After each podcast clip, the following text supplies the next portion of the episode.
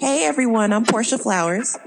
And I'm Cynthia Dorsey. And this is Young, Black, and Brave.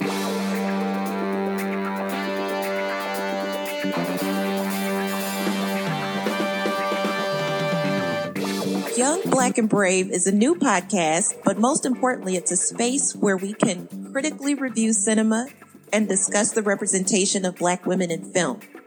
Black women, of course, have had a place in the film industry for some time now, but we want to take a look at it and talk about what that actually means. When stories are being told, who's included in the storytelling process? Who's centered? Who's supporting? And who's erased completely? These are important conversations to have, we think, particularly as Black women ourselves. Uh, we should be able to critique the media that is reflected back to us, and we're going to try to do just that. It's a new year, new decade, new podcast. We are young, black, and brave.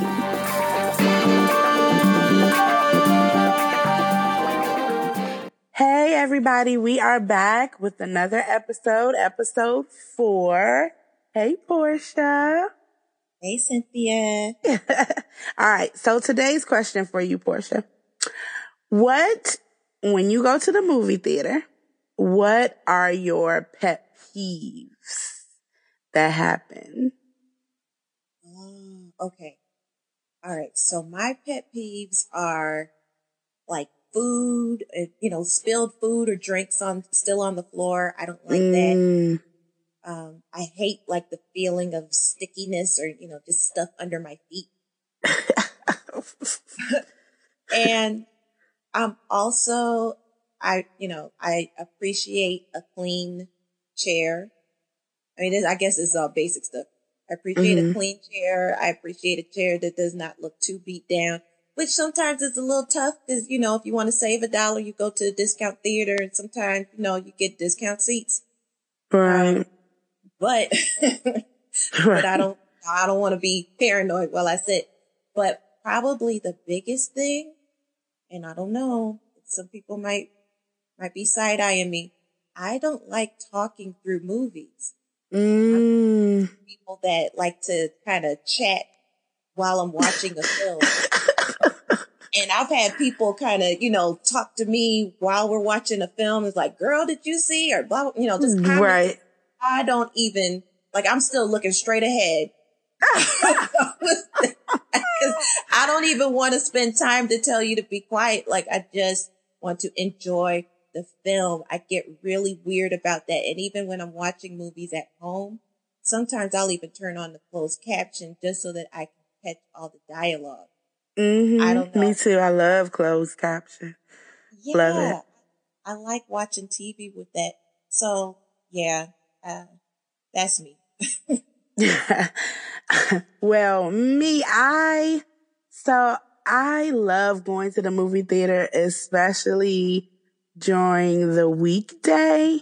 Um, if I have the day off, I will go and spend the whole day in the movie theater. It's my favorite thing to do. Um, but some of my pet peeves, I think, is of course like the movie theater prices for concessions. I think that is oh. so annoying. Um, one, I love Malbec. Shout out to my favorite type of wine. And I remember ordering a glass of Malbec at a theater and it was literally a fourth of the glass, if that. It was not that much wine for $16. I was oh. so mad. I was oh. so mad. Yes. So anyway, um, that is definitely. I'm, I'm bring your food inside the. Uh, okay. Okay. One time I snuck in a whole meal and I was quite proud about that. That's when I saw Crazy Rich Asians. I chowed down. Okay. I felt a little bad because I was the only one doing that, so you could hear my containers and everything. But oh my gosh, yeah. I mean, I do, I do do that sometimes, but I do like like hot movie theater popcorn. Like I do like all of that stuff.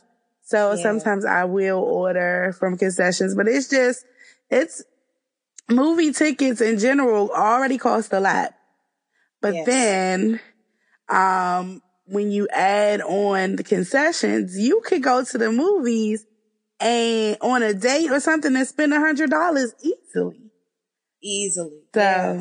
you go yeah. to one of those nice theaters where you have the reclining seats and mm-hmm. Food to you. Yeah. Yeah. Ooh.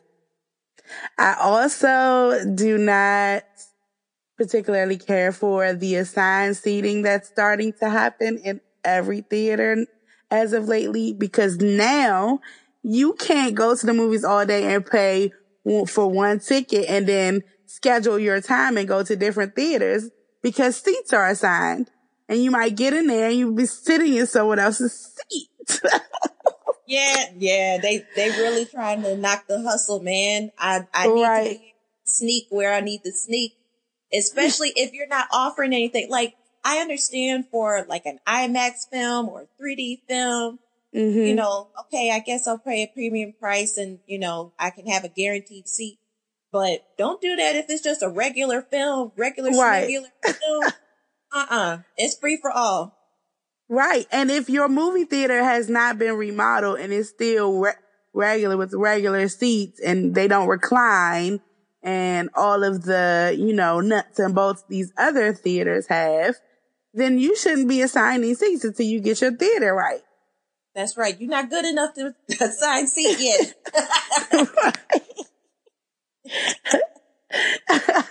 and then last, I don't like when people bring their kids to very adult films. I oh, just, it makes me cringe to see babies in there watching sex scenes and lots of profane language. That just makes me cringe. Like, please stop bringing the babies to see create it. Like my students at school have seen it and I'm just like, oh, why?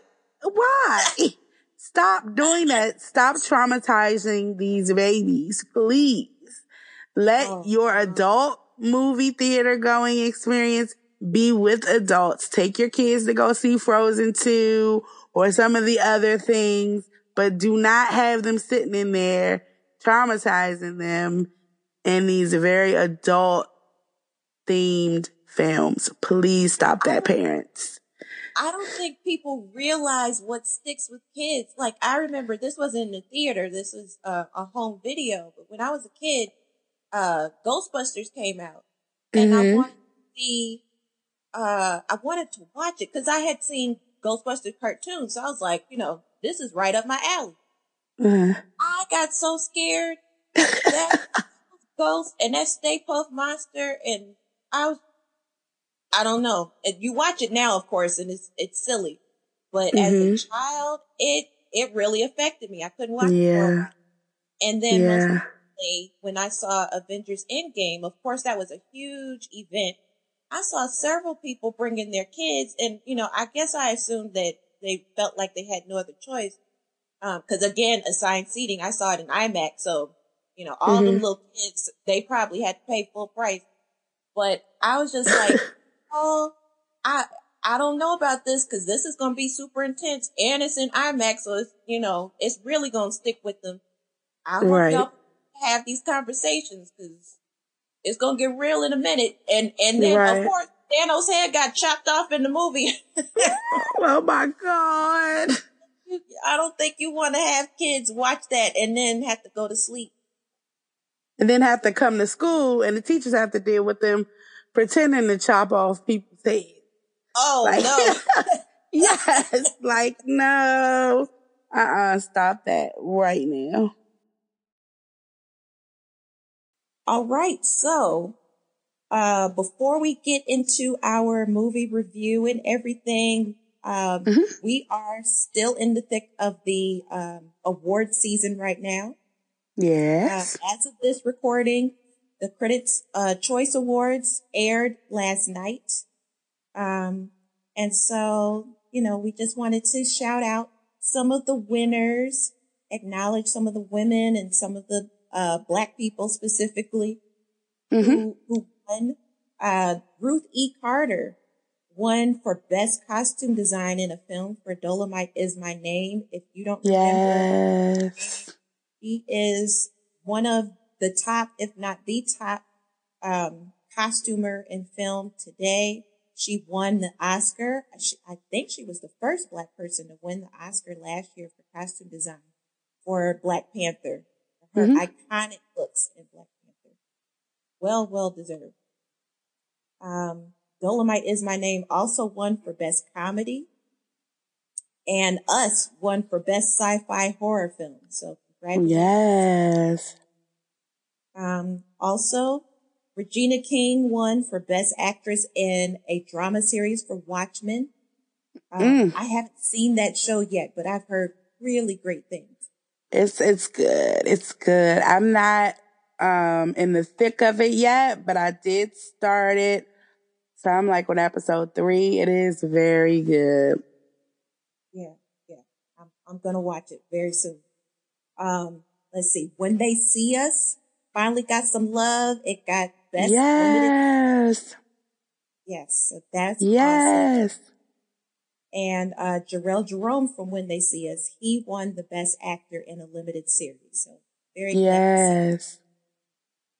Um, Ava's this- speech, Ava's speech, acceptance speech was the bomb. I loved it. I keep replaying it over and over. Ooh, but why don't you share a little bit of, of what she said? Because I missed sure. it. So she pretty much discussed how the film had over a hundred roles and m- like most of the roles had speaking roles, which is unheard of, right? Usually films have a lot of background actors, but this particular um, TV series had a lot of speaking roles. She also thanked Netflix for letting a black woman do her thing. And that, that needs to be a hashtag put on shirts. Let a black woman do her thing. She definitely did her thing with this series. I think we can all agree. Um, but pretty much she just talked about the experience. She thanked the exonerated five. The way this TV series got started was because Raymond, one of the exonerated five, sent out a tweet and she responded and has been going ever since. Wow. Um, I, I, it, it's well deserved. It is a well deserved win for that uh, drama series. And I think I, I just expect more blessings to come from this. It's already exceeded expectation, but I think people will add this to their curriculums in school. That's just how powerful this particular um, limited series is. So kudos to Ava, the crew, Netflix and the exonerated five for continuing to push out their truth. Absolutely phenomenal. That's wonderful. Great. Um, and so just to wrap this up, uh, there were also two special awards that were given out. The hashtag See Her Award was given to Kristen Bell and mm-hmm. the Lifetime Achievement Award was given to Eddie Murphy. All right, Eddie. to them both. Um, now, today, this morning, we woke up to the Academy Award nominations being announced. Sure did. it has, you know, it's, it's been quite the conversation on social media. Mm-hmm. Uh, one could say Oscars is still so white. So um, white. Out of, out of the 20 Nominees in acting categories, 19 are white. The only non-white actor nominated for um, for an Academy Award is Cynthia Erivo. She's nominated mm. for Best Actress for the movie Harriet. Mm-hmm. Uh, well deserved, I think, uh, nomination. There's so many more people who also deserve nominations. Um, you have Awkwafina for The Farewell. Jennifer Lopez for Hustlers, mm-hmm. Lupita Nyong'o for Us, Eddie Murphy for Dolemite is My Name, and several others that have been in contention throughout this award season, um, and were heavily favored to get a nomination. So it was it was actually quite shocking uh, to see these names not included on the list. Um, especially Awkwafina. she just got um, she just got the Golden Globe a couple nights ago. Um, right. Jennifer Lopez name has definitely been in the running. Um, Eddie Murphy too. So yeah, it was it was quite jarring. Um, however, Cynthia Erivo, um, she had a good day. Like I said, she got nominated for Best Actress, but she also got nominated for Best Song for Stand Up, uh, which was in the movie Harriet. She co-wrote that song. So he's a double, double nominee. So congratulations and good luck to her. Good um, luck, Cynthia, my namesake. um, also worth mentioning, uh, not only is Oscar so white, Oscars is so male, particularly in the directing category. Women were completely shut out again mm-hmm. in the directing category, which stings in particular because there have been several films um, that have been critically acclaimed um, and that have been recognized by other award shows. But for whatever reason, the Oscars decided to snub them. So Greta Gerwig is probably the the most glaring snub. She's the director of Little Women. She right. did not get a nomination. Uh, Lorraine Scarfiart, oh man, Scafaria, excuse me, Lorraine Scafaria, um, directed Hustlers. She did not get a nomination. Kasi Lemmons directed Harriet. Lulu Wang, director of The Farewell. None of them um, got nominations, and uh, it's baffling. But what was so interesting was um, mm. Issa Rae, uh, Issa Rae, and John Cho uh, announced the nominees this morning, and after they announced the director category, Issa Rae did a little, you know, nice little um, threw a little shade at them by saying congratulations to all those men. I love it. Yeah. Mm. Mm, mm, mm. So we'll see what happens, but I think I think we're we're kind of at that tipping point where people are are no longer okay with seeing women being shut out or, and ignored while you know you have men who have multiple nominations. What was it? They said, uh, Martin Scorsese now has, he's, he's the most nominated direct, living director in Academy Award history right now. Oh, wow. I mean, that's an awesome, uh, honor. However, it mm-hmm. just drives home the fact that there's so many, um, men who get these nominations repeatedly and right. then women repeatedly get snubbed. Like, dude, you got like, how many? Eight or nine nominations now? Right. You can't tell me all of those movies are that great and all of these other movies that women are directing are not. They're not. all of his movies are not great. Let's just put that out there. I will say though, we talked about this, Portia, we as women need to have our own awards. I'm calling it, this is a call of action. We need our own awards because we need to celebrate each other. We are barking up the wrong tree, trying, thinking that the Academy or the Golden Globes are going to do it. They're not. And we need to actually remove them from being the top tier um, awards out there, we can create our own top tier. So let's just snub the Oscars and the Golden Globes and elevate ourselves because I, I, don't really have time for this. This is actually um, a fight that people have been fighting fighting for years, and it just doesn't seem to ever stick. I think I said this the last episode. Um, we tend to fight, fight, fight, and then they change it for a year and we're celebrating. And then within the next couple of years, they change it right back. They don't want women. They don't want black women. They don't want black men to be in the running for these awards. They want to streamline it so that it is Oscar so white and Golden Globe so white. Therefore, we need to do our own thing.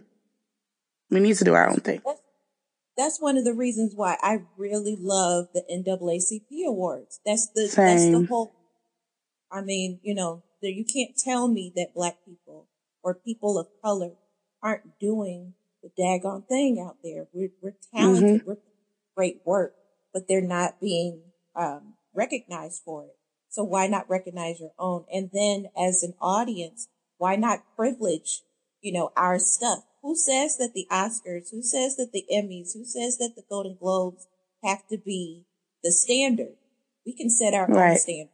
Pay attention to right. what we want to pay attention to. Um, so yeah, y'all, if, if y'all know of any award shows that are specifically for, uh, women, let us know. If not, we're going to have to start figuring out a way to make it ourselves because mm-hmm. the need is great. mm-hmm. We need something. Yep. Absolutely. So, you know, of course, what we're saying is, is what a lot of people have been saying. Um, and there's been a lot of outrage, especially on social media, including Tyler Perry. Tyler Perry jumped in the mix. Um, you know, to oh, this kind of now? about how uh, non-diverse these Oscar nominations were. I think he specifically was, you know, was upset about Jennifer Lopez being snubbed, um, which is mm. interesting. Um, yeah. And it brings us to another, you know, topic that, with Tyler Perry. He's been in the news recently. Oh um, gosh over some other comments that he made. So recently he posted on social media, I guess kind of as this, uh, you know, something to encourage people, to inspire people, um, by talking about his work ethic. He framed it around this idea of work ethic. He worked mm-hmm. so hard all the time, and these are all the scripts that he wrote. Had piles of scripts um, yeah. that he wrote, and he said he wrote them by himself. Mm-hmm. Um, we could tell. We weren't surprised, sir. We weren't surprised. Um, so, but okay, but the surprising part was, wow, Tyler Perry, he's such an amazing, you know, filmmaker, businessman. You would think that he wouldn't have the time to write all of those scripts himself. Surely he has a team. Surely he has a writer's room. Indeed, he does not he somehow finds the time to write all those scripts himself, which again, you know, Portia, we be, that was supposed to be him trying to encourage people, but it backfired because, like you said, there people are just like, "Ooh, that explains everything." Because you might be writing it all, but everything you're uh, putting out there not of quality. I don't know. Nobody ever thought anybody else was writing it. I don't think anybody thought that. We know that you're writing it, sir. We know that out of all of those scripts, all of them are trash. Like I, I mean, he has this one, and, and since we are a podcast about black women, I just want to put it out there. Like Tyler Perry has an issue with black women. You can tell by the way he writes us. And he needs to go and talk to someone about that because well, we are not, we're not one, we're not one dimensional. We are not these stereotypical humans that you create and you put into your films. We are not that. And I think if you included women at your table when you're writing or you included the input of a woman or you even surrounded yourself with women on a regular b- basis, you will find that we are all different, but we're not like who you've written. So whatever this underlining bitterness he has against black women, he needs to go see someone about that and talk that through with the therapist.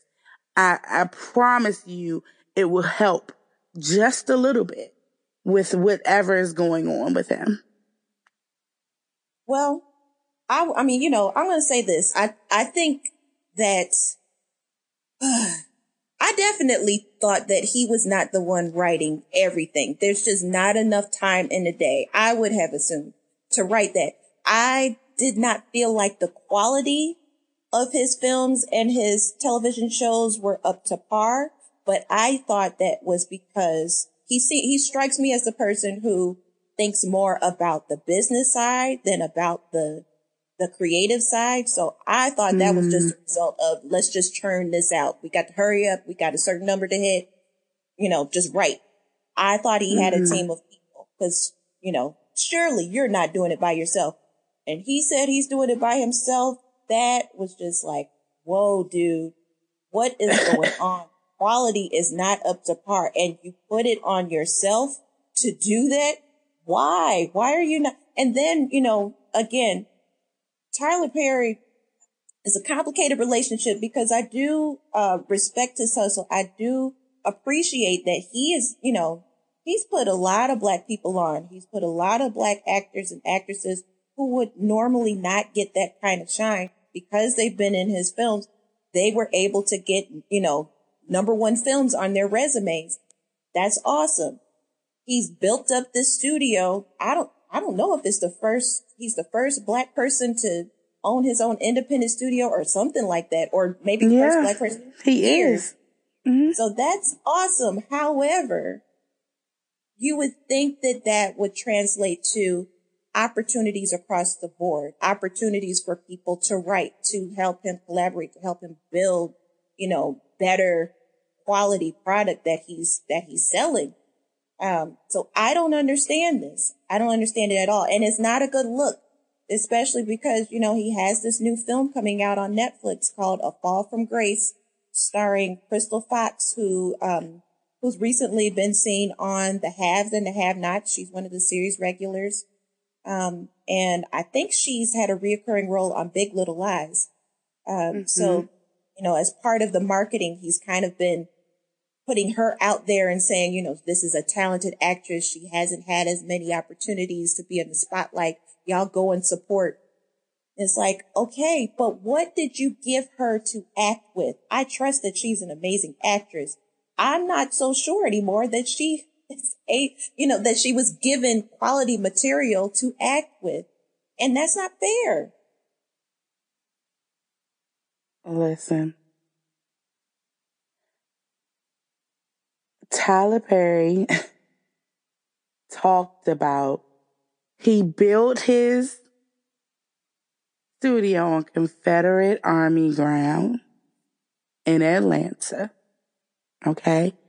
He talked about Oscar so white. He speaks out about these things. And I just wonder if he's speaking out against these things for himself only. Because when you say, I've written all of these shows and films, and you have the infrastructure and means to employ black writers who are struggling to get employed, that is that is a slap in the face to us as black writers who want to do what you you are doing. Also, collaborating with other black artists actually helps your craft. It helps you become strengthen your craft and become a stronger writer director you, you should be a lifelong learner. Just because you have millions of dollars does not make you the top of your craft. You have to keep fighting for the top. You have to keep improving, keep doing new things. And he just isn't open to that. I, when I saw the video of him using his camera phone to go down the row of all of the scripts he had written all by himself, I was not surprised. But I'm also very much disheartened that he wouldn't take it the next level and invite others in now that he has built his empire, right? Now you can go back and help others. And he's just not doing it. He's just not doing it. And I know like maybe the intention was to motivate people to get out there and write things themselves. I'm pretty sure that's what his intent, uh, um, his intention was, but that's not how it was received. No, right. Yeah, no, you're, you're absolutely right. He, it backfired on him. And I think mm-hmm. he ended up telling on himself a little bit. Um, right. But yeah, you're, you're absolutely right. Iron sharpens iron. If you want to get better, work with other people, especially work with people who are better than you so that you can learn something. Um, and definitely, I, how was it put? I think it might have been, um, Kim Foster in her For Harriet video on YouTube. If you haven't seen it, her reaction video to this whole mm-hmm. Tyler Perry controversy is just really spot on, I think. Um, you know, and she mentioned how he, you know, was kind of like in his, in his BET awards acceptance speech, he talked about creating his own space, not, not asking for or waiting around to ask for Hollywood to accept him. He built his own table. Um, yeah. But then the question is, well, what's the point of building your own table if you're the only one sitting at it? Invite exactly. others. Show them how you're doing it and then, you know, help them go ahead and make their own tables themselves so that you can spread the wealth. But you just building your own massive table and inviting no one there to sit at it with you and, and to help you grow. It just, it really sounds off. And if this in fact is not the case, because I almost feel like there's going to be another video coming where it's going to be y'all just misconstrued everything then help us understand because it's not looking good, man. Help us understand. we didn't what, misconstrue what anything. we didn't misconstrue a damn thing. Nope. This is not this. This doesn't feel right. This doesn't sound right. This is not the way that things should be. And I feel if I feel bad because not I feel bad, but I'm confused because it seems like he gets it in certain areas. You know, again, going back to that BET award show, uh, when he got mm-hmm. that Lifetime Achievement Award, Taraji P. Henson, um, presented it to him. And in her remarks, she mentioned how Tyler Perry was the first person to basically pay her what she was worth.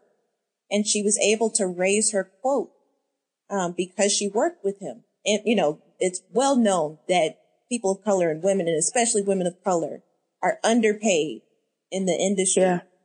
Um, yeah. And people really, it's no different than a lot of other industries, but in, in Hollywood, they base your pay off of your previous pay. So, you know, if you're not, if you haven't been paid a lot before, ain't nobody going to step up and pay you what you're worth now. You're just going to perpetually be underpaid until somebody decides to, you know, right some right. wrongs.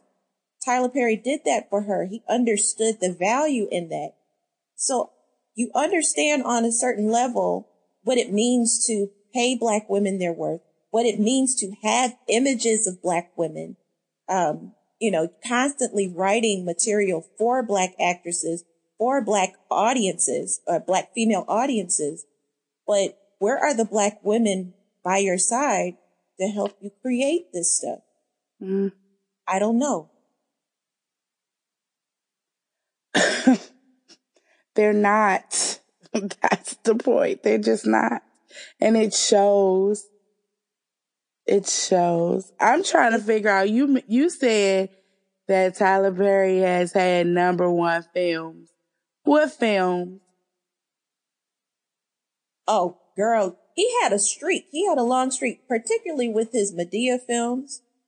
Um, I believe Daddy's Little Girls opened at number one. Um, Madea's Family Reunion opened at number one. Um, Madea Goes to Jail opened at number one. He had a long streak of his films opening at number one. I'm not too sure now his more recent films, but certainly when he first started, because that was part of the thing. He seemingly came out of nowhere and took Hollywood by storm. Um, and kept doing But it. number one pertaining to the black box office? Or no, number, number, one? one number number one in the back box office period. Um, you know, so so that may, definitely made Hollywood stand up and look. And of course, every time it was always a surprise. It always seemed like a fluke, but you know, he knew what he was doing. Um, I, you know. I I can't. I cannot like the Madea character being number one is it, it, it gives me hives. Like what? what? That's what we, we're presenting to the world as number one for the box office. That's what I, people I, watching. Yeah. Uh, mm. Yep. Open number one in its, you know, opening weekend. Um, so, you know, he, he's an entity. He, he's, he's been doing stuff for a while. But you would think again, you'd be able to parlay that into more opportunities. And in a lot of ways he has, but then there's still some ways that, you know, there's room to grow. And particularly when it comes to writing, there's room to grow. And I would hope that he would see this, this backlash as, you know, something to work on and not just see it as folks are just hating and blah, blah, blah. They don't know what they're talking about. I hope that he really takes this to heart. Because of his stature, because of all those number ones, because Hollywood took, has, you know, really paid attention, he's seen as that guy. He's the one that makes the number one black film. So we're going to put our efforts towards him. We're going to partner with him. So it matters what he puts out there. It matters what he does because he has, he has the eyes and ears of a lot of people. And so you have a responsibility to, you know, to do us right. He does. I just think that this post showed a lot of a lack of care. I feel like the things that he's written has shown a, a, the lack of care for black women, um, which is it's just gut wrenching because his story is so powerful and motivating to many. And just to see what he's producing and putting back out into cinema, it's not noteworthy in my opinion. It is not uplifting us as a people.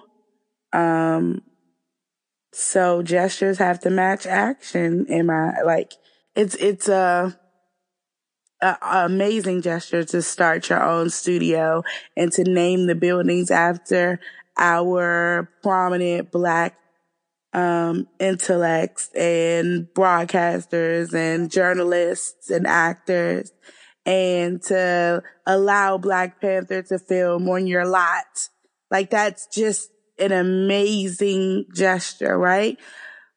at the same time, your action, actions are contradicting your gestures. So you film this video saying you've written all of these things by yourself and everybody who's watching your page mm, is looking at you for motivation, is writing to you for jobs, is auditioning for your shows. You're, you've basically isolated yourself and you're not, you're showing that you're not reachable. And that's just not fair. The way you write, uh, black women in movies is just not fair. Your actions don't match your gestures. And I think, you know, again, there might be people wondering, well, why are we going on about this? And I think it's important that we, uh, that we critique people that, you know, when it comes to black folks, sometimes it can be, um, we can be hesitant to publicly call each other out, especially when, you know, there are people who are of note, people who have, who have done things or people who have power and you don't necessarily want this, you know, not about canceling somebody or throwing them in the trash or whatever. Sometimes you can be afraid to criticize them, um, because there's only so many of us out there. Um, and you want to support, but I think it's important that we question and that we critique and that we challenge and love, you know, because we're so quick to call out non-black people when they, you know, for instance, write and direct stories about the black experience. And, you know, we can, we can rightfully call them out and say, well, I don't know how authentic that is, or did you collaborate with other black people and blah, blah, blah, blah, blah. You know, but when it comes to our own, sometimes we, we forget. And especially, especially when we're talking about black men in particular and the ways in which they are responsible for the images of black women that go out yep. there into the public. This is a black man who has been largely responsible for the imagery of black women um, for the last 10, 15 years. You know what I mean? All those number mm-hmm. one films have been, you know, starring black women or, you know, if he's playing the role of Madea, he's supposed to be a black female character. Um, mm-hmm. Um, so, you know, what responsibility do these men have? And then now the question is, should these, should these men be in these positions of power to put, you know, to, to put these images out there of black women? What does that say about us and how can we turn our attention more so to black female creatives that are telling their own stories in a more authentic look of, you know, idea of what a black woman is today. Right. I I agree.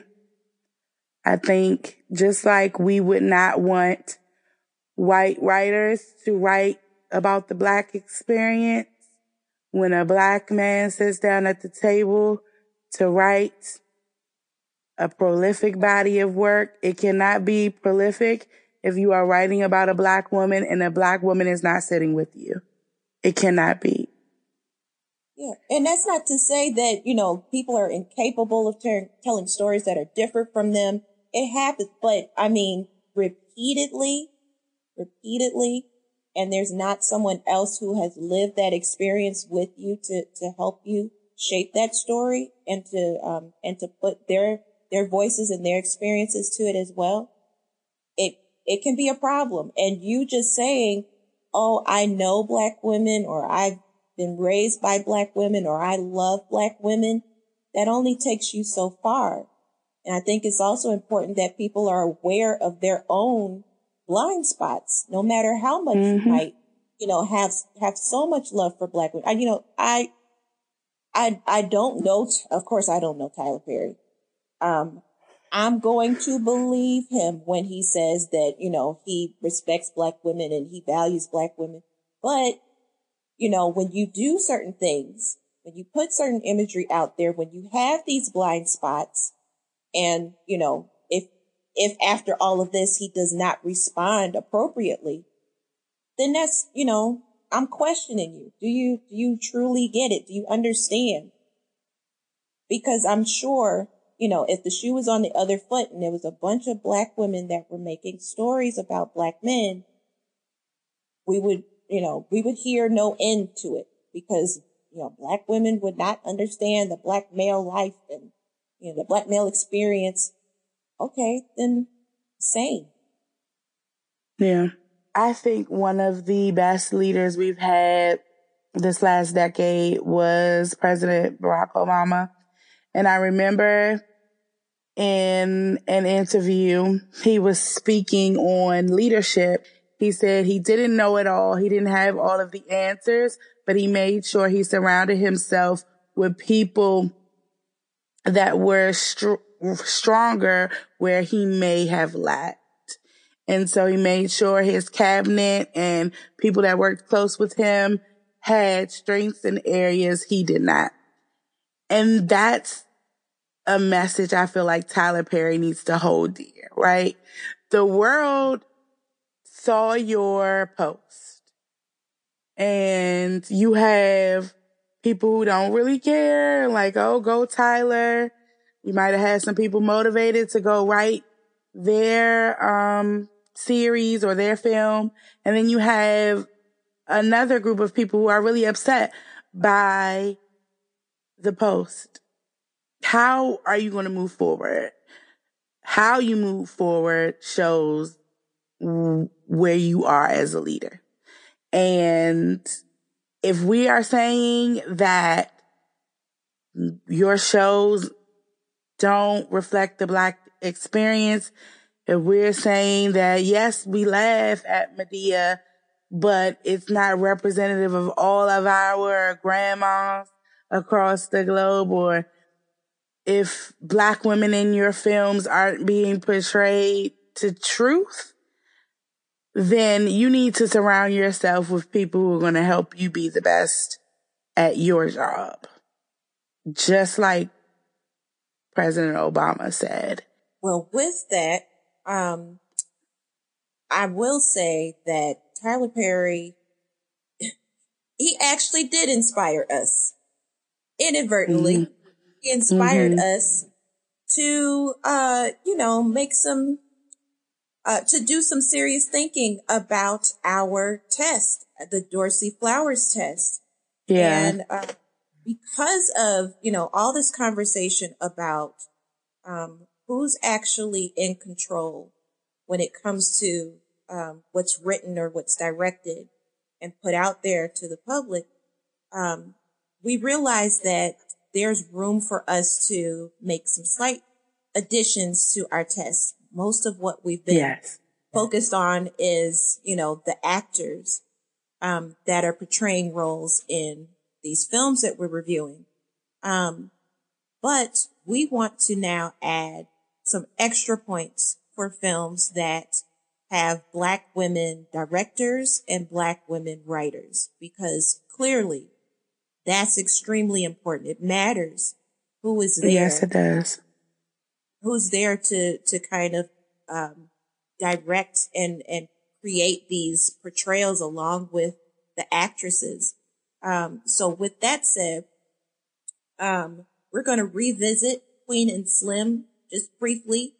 Um, in the last episode, Queen and Slim got a score of three on the Dorsey mm-hmm. Flowers mm-hmm. test.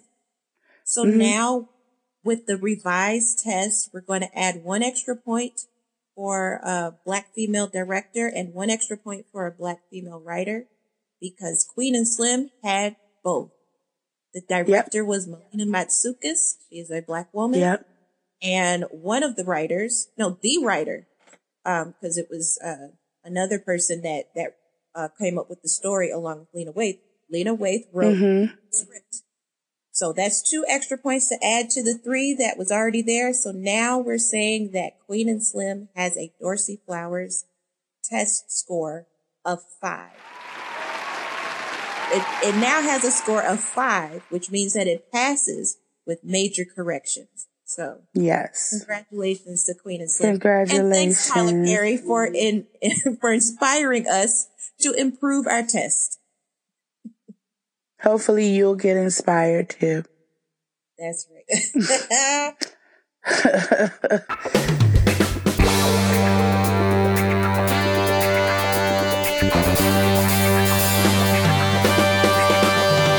On Young Black and Brave, we will feature up and coming black female artists forging through the music game. Every great film has a music score that too tells a story. And black women should also be at the center of scoring, just as they should be at the center of directing, acting, writing, shooting, casting, and producing films. So why not highlight our black queens who are standing on top of their thrones and busting through those glass ceilings. Today's artist is Siaira Shawn, hailing from Los Angeles, California. This is her single Islands off her hit EP Tender.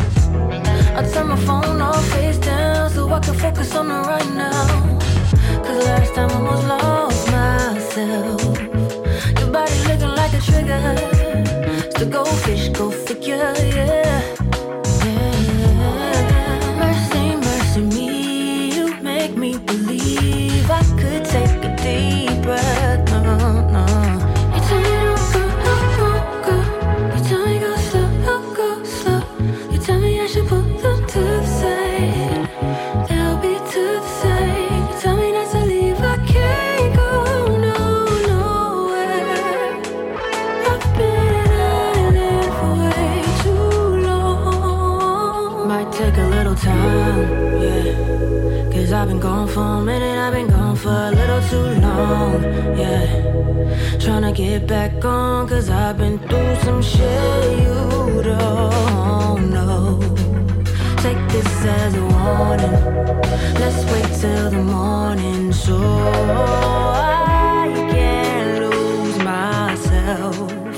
Your body feels just like a trigger, a relapse, go feel. Wow,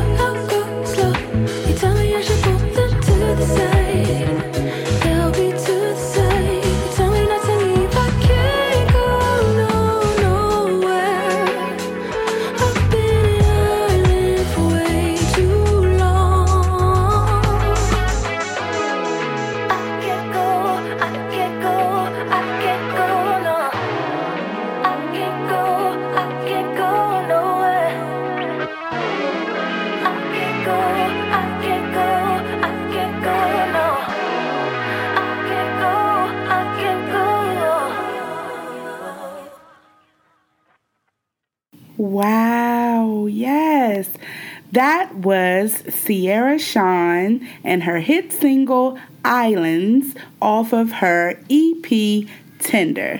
I'm gonna have to listen to the whole EP now. I love it. Be sure to listen to Siaira Shawn's music on all streaming platforms and follow her on Instagram at Sierra Shawn. That's S I a I R A S H A W N. The film we will be reviewing today is Harriet, directed by Kasi Lemmons. Ooh. All right. So Harriet, of course, is named after Harriet Tubman, the great Harriet Tubman, abolitionist. Um, so this is a biopic. The genre is biopic. Um, directed by Kasi Lemmons, written by Kasi Lemmons and Gregory Allen Howard. Mm-hmm. Um, the movie stars Cynthia Erivo, who we mentioned earlier, who just um, got an Oscar nomination this morning. So congratulations. Yay. Um, also features Janelle Monáe um, as Marie Buchanan, uh, Leslie Odom Jr. as William Still, Vanessa Bell Calloway as Rit Ross, who is uh, Harriet Tubman's mother, um, Jennifer Nettles, who's actually part of the country music duo Sugarland. Um, she played Eliza Brodess, who was the slave mistress of the house, I guess. Mm-hmm. Um, Vondie Curtis Hall, who was Reverend Samuel Green, he actually is married to Kasi Lemmons in real life. Um, oh. And Omar Dorsey as Bigger Long, um, who played the black slave catcher. Um, mm-hmm. so lots of lots of amazing actors and actresses in this film. Yes. what's your what's your initial impression overall? Did you like the film? Did you not like the film? Um so I like I I did like many parts of it. Um the storyline was clear, was concise. It wasn't too long and drawn out. Um, I loved the play on Harriet Tubman had epilepsy and I like how they depicted that on screen. Um, and just the fact that a woman who had a disability was able to move through the world and sla- save herself and so many slaves with her disability is a powerful thing to walk away from the movie theater with, right? Because there's so many people feel like having a disability is almost equivalent to a death sentence, you know? And it's just very powerful that even with her disability, she could do so much. So I was really grateful to see that on screen. But like with many films I see, I just feel like some things were uh, just was unnecessary. Um, in the general scheme of things, like it didn't need to be in the film for us to get the bigger picture or to, to gain an understanding. Um, I guess when you go through just your brief synopsis about it, Portia, then I'll point out those things. But overall, I thought visually stunning, um, well organized and thought, and the storyline was really very clear. Um, yeah, I think what you just said was really powerful and it, uh, made me think you're absolutely right. The depiction of someone with, with a disability is really powerful, um, especially in this context. And I didn't, I didn't even frame it that way. I didn't think to frame it that way. So I'm glad you said that. Um, overall, I thought this film was, was great. Um, I was very affected by it, but I, I also, re- so I, I watched this recently. Um, I remember when it came out and there seemed to be a lot of controversy around the film and around Cynthia Erivo. Um, right. Uh, being the part of Harriet Tubman. And at the time, like it was, it was so much, sometimes it can be so much going on that you just have to kind of remove yourself a little bit because I didn't want to be biased in how I felt about the film. I didn't want to go in thinking that I wasn't going to like it. Um, mm-hmm. it seemed like, and I couldn't even tell if it was a lot of people that didn't like it or if it was just a few people that were just very loud about their dislike. So I was just like, let me just take a minute, um, and step back. So watching it, I liked it. And then I went back and revisited some of the, the reviews and some of the critiques. Um, and so right now I'm kind of holding two things in my head at the same time. And I kind, I understand the the criticism behind it, mm-hmm. but I mm-hmm. also mm-hmm. still appreciate what I saw. Um, I thought it was a powerful film. Um, what? Yeah. Uh, which criticism are you speaking of? Um, so, so for instance, when it comes to the casting, uh, mm-hmm. there were people who, and, and probably still feel strongly about, um, you know, not being in agreement with Cynthia Erivo being cast as Harriet Tubman. Harriet Tubman, as we know, is legendary African American abolitionist. And, right. um, it's, this is the first time her story has been depicted on a screen like this. Um, so this was a long time coming. A lot of people um, were anticipating this, and I think for a while Viola Davis actually was was um, attached to the film, but mm. uh, you know, Hollywood being Hollywood, things happen all the time. Um, and eventually Cynthia Erivo got the part. Cynthia Erivo is a British actress, black British actress. Mm-hmm. Um, and so there were people just, you know, on GP just not really feeling the idea of right. a non-African American actress portraying an African American character, um, which I understand. Um, mm-hmm. I kind of come down on the side of I appreciate members of the diaspora coming to, you know, stories about the diaspora with respect. If that's not specifically a part of your culture, I hope that you come to the role with the appropriate amount of respect. Um, but you know, I, I, I get that people are sensitive about that, but I think the added layer to it is that there are some people that were specifically against her because she apparently has um, this history that has played out on social media over the years, where she seemingly said some uh, derogatory things about African Americans. What? Um, I did not know that. yeah, this is this is new to me too. Um, I, mean, I don't know if derogatory is, is too strong, but you know, and these are conversations that if you, if you're familiar with, you know, tensions within the diaspora, you understand that sometimes there can be, um, you know, some back and forth between African Americans and, and Afro Caribbeans and Africans and yada, yada, yada. And, um, and who has claim to what.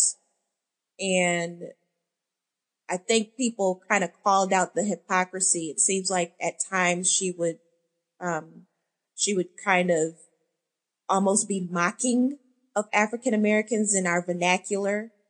Um, but then at other times try to say, you know, we're all one.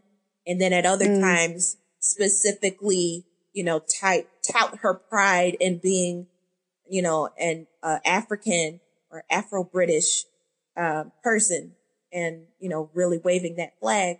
So it's like, well, who are you when it, you know, it right. seems like you change when it suits your, you know, when it suits you.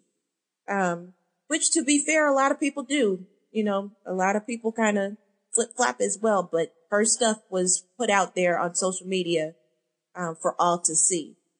Um, wow. And I think that people feel like she, uh, she addressed that enough uh, so, you know, it'll be interesting to see her continue to go through this award season. And if given the opportunity or if she takes the opportunity to address maybe some of her past comments, um, or, you know, reflect on some of her mindset, maybe how things have changed. I did see a short interview where, where she, um, talked about how playing Harriet Tubman transformed her and affected her.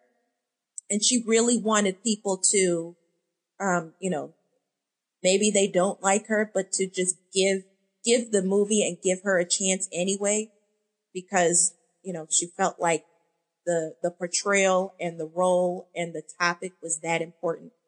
Um, and she, you know, again, she felt like she was profoundly moved by the experience. So maybe there's some, maybe there's another chapter to all of this and, and there's something else that she wants to say uh, I would hope that she takes that opportunity.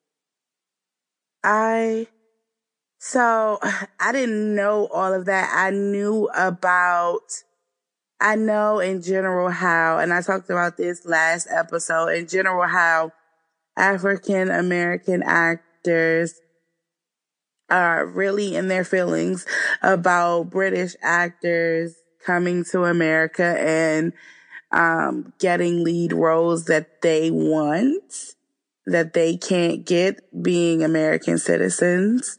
Um, and I know that that's an issue. And I just wish, a wish for the black community across the diaspora is just that we need to really recognize that when we got on these slave ships, we all were just taken from our land and dropped off in various places in the world. We came from the same place. Just because we ended up, our, you know, our ancestors ended up in different places does not change the fact that we came from Africa. We just ended up somewhere else. And so I, I want the community across the diaspora. I want the feel of it.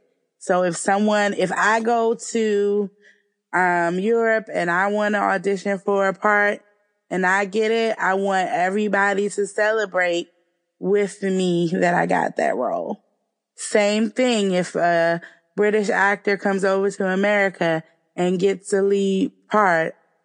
I want to celebrate them because they are black and we all are struggling to be in films, on stage, on television. We all have this same struggle no matter where we live. And so that's just, I, I, I, I actually, I, it's a prayer of mine that we can get back our sense of community that was stolen from us. We were separated and we have a separatist mentality that has gone through generations. And I, I just wish it would stop. Um, but I and I'll, had the I'll, privilege. I'll, go ahead. No, no, please go ahead. I, I had the privilege of seeing um, Cynthia Erivo on the Broadway stage in Color Purple. And her voice, she has a voice of an angel. Her acting, her acting was excellent. Gave me chills, cried and everything. So watching her career take off post her being on Broadway for the color purple has brought me a lot of joy. And I'm very happy that she's getting these roles in films. Um, I think I saw her in Widows. I cheered. I was so happy. And then when I heard she was getting Harriet, I was equally as happy. And I was like, dang, that's wonderful because nobody's just going to give it to her. She had to, her her agent, her manager, all of these people working for her. And she probably had to audition just like everybody else because she is still up and coming in a sense. Um, so I'm like that she, she fought for it. She got it. Um, so it is, I am sad to hear about the controversy uh, surrounding, um, her sentiment on African Americans or what she said on social media. Um, that is saddening, but it doesn't take from the fact that she's still a black woman and her parents are Nigerian, right? She's British Nigerian. I believe so. I believe so.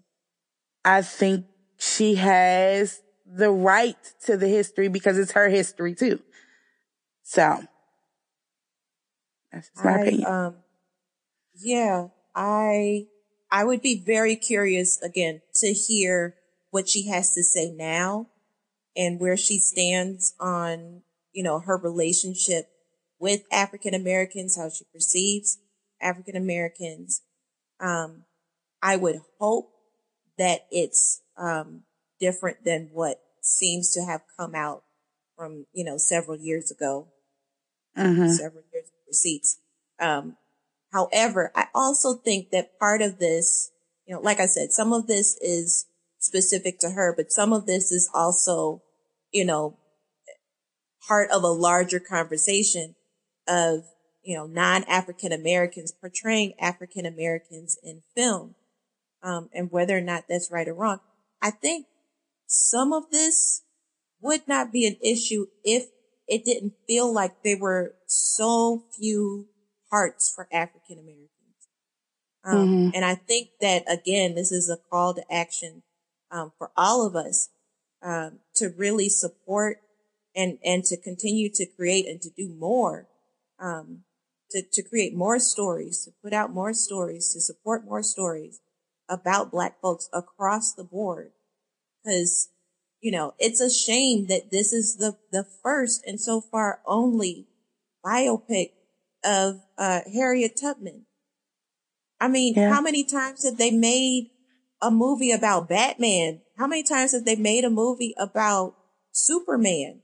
They keep right. rebooting these movies all the time, but you know, it took to 2019 to finally make a movie about Harriet Tubman. This is, this is insane.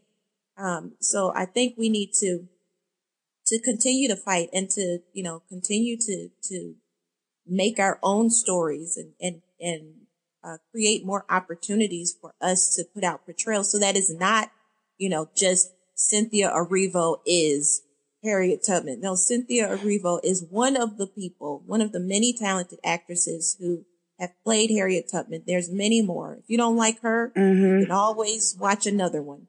It's not going to be the end of the world. Um, yeah. So yeah, I, I would love for there to be more opportunities, not just love. There has to be more opportunities for us so that we're not, you know, so, uh, we're not fighting against each other. This is, this is not okay. Yep.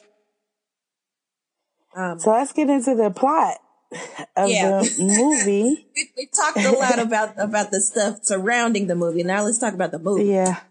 Yeah. Um.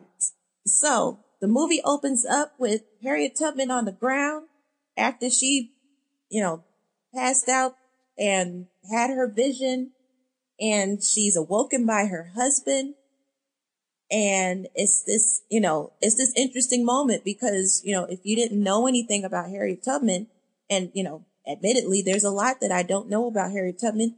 I don't think I realized that she was married. So that part was just really awesome to see. Like one of the first things that you see is her smiling and laughing and just being embraced by her husband. Um, mm-hmm. you know, mm-hmm. you're so used to just hearing about Harriet Tubman, the, the abolitionist, the freedom fighter, the, you know, the superhero. And I really appreciated that, that moment of humanizing her. She was a woman who was in love with this man and this man was in love with her under these, you know, just insane circumstances, but still they managed to, to find each other. Um, so I, I just appreciated that moment. Um, yep. And then I think they move on. Um, there's a church scene. You know, they have a church service and Vondie Curtis Hall's character as the Reverend, he's leading the service. Um, and then you have the slave master and, and his family kind of like watching them have their little church service. And then after that's over, they approach, so, um, Harriet Tubman's father approaches the slave master, um, because I believe he's free, right? Her father is free, but her mother isn't, or there's some type of agreement where at yep. a certain age, her mother was to be free because that was part of the contract when she turned 40 something and she has now well past that age. So, right. you know, can we, we talk to a lawyer. We'd like to get our freedom, please and let's go. And yeah, of course, unfortunately, it did not go according to plan. Um, of course not. Absolutely not. um, but you know, I think if I, I appreciated that part as well because it's a, it, it's a great reminder to us. So many people, again, you know, I'm sure there were people that were turned off at the jump about an idea of watching yet another slave movie. I've seen so many slave movies before. I don't want to watch another one. I know everything there is to know. I don't think that there are people who, who quite understand that, um, even during slavery times, there were free black people. There were free black people yep. even in these yep. slave, um, states. And they were interacting with, you know, other, other, um, enslaved people and they were creating families and you know, there was all kinds of complications there, um, including people who were free and, and, you know, were caught and, and sent back to slavery, just like in, in 12 years of slave. So it was good to, to kind of have that as well to remind us that there were different types of, of black people existing and trying to build a life under these horrific circumstances. Mm-hmm. Um, uh, let's see. So her mother had two daughters, I think, that were sold off to another, another plantation. Yes. Yeah. So they Yep. already had their family broken up. Um, Mm-hmm. but they also have this, you know, this kind of history in their head, or not, maybe not history, but, you know, this knowledge in the back of their head, or this desire, I should say, um, for freedom. Um, and I have to say, the entire time I was watching, I kept thinking about Kanye West. Um, you Mm. know, his comments a couple years ago, criticizing, um, black people who were enslaved and, you know, that couldn't have been me. And you would think that they would have, that they would have fought back and blah, blah, blah. And really just demeaning and diminishing that experience as if, as if it never occurred to them to resist. Um, Right. but there were black people down, you know, it, depicted in this movie and elsewhere that, you know, of course they didn't want to be slaves. Of course they understood freedom. Of course they tried every way possible to get their freedom. You know, it's just, I'm glad that they, that they showed that these are black people Yeah. who absolutely wanted their freedom and they tried to, they, they asked kindly, they asked nicely and were spat at you know. So yeah, so then after this moment where their hopes are dashed and um you know, told to to get away, you know, get out of my face. Absolutely not. You're not you're not getting your freedom papers. Um you see Harriet off, you know, by herself in this wooded area and she's praying and she's just like, you know, basically you know, get rid of this man remove this this slave master get him out of the way and this gentleman comes this white man comes up to her. And it was just it was so frustrating cynthia. This here you had this black woman praying. It's her and god. Mm-hmm. and this white man sees fit to interrupt her prayer Mm-hmm. and assault her. Verbally and physically assault her yes. And then you realize that they grew up together because this is the slave master's son. yes. So they're about the same age and they kind of, Gideon, yes, kind of mm-hmm. grew up together and he was just, it didn't matter that they grew up together. He was so nasty, so disrespectful and just, you know, evil. Evil. but God has the final say in this situation. That's right. 'Cause the Yeah. next day, the next day, his daddy was dead. Her prayer was actually answered. I think she and Gideon were shocked. Uh, yeah, yeah. Her, the look on her face at that funeral was just kind of like, oh my gosh. Yes. and like, what did you do? Yes. So I I wish um you know film takes us this film takes us into like fantasy-esque moments. And I know at the at the beginning of this I was like I appreciated that they highlighted her epilepsy, but they never named it as such right? They never named how she, um, we never saw how she started to have these, um, what they, what they show us as being spells, as these like fantasy-esque spells where she's having dreams and visions. And they don't really explain to us that she had a um a, like I think a two pound metal weight. Well, no, they they actually did. So when They showed it. when she when she no, they told it. So when she made her way to Philadelphia and she was, you know, telling her story to um, Leslie Odom's character, um, that's when she talked about she had a scar on her head. This man threw this weight at her head, right. bust her head open, and then shortly thereafter, she was getting these these visions. She had these spells. Right. And when he was writing it down, he wrote it down as possible brain injury. Yeah. So, uh, you know, like you said, there was no diagnosis necessarily and they just kind of called it spells. But, um, but yeah, he, he interpreted that as a form of brain injury that was affecting her. Um, and it, yes, I, I, remember I remember that. If I remember correctly, it seemed like she, she felt like she always had this, you know, spiritual connection with God, but it just mm-hmm. intensified mm-hmm. even more after that incident. Right.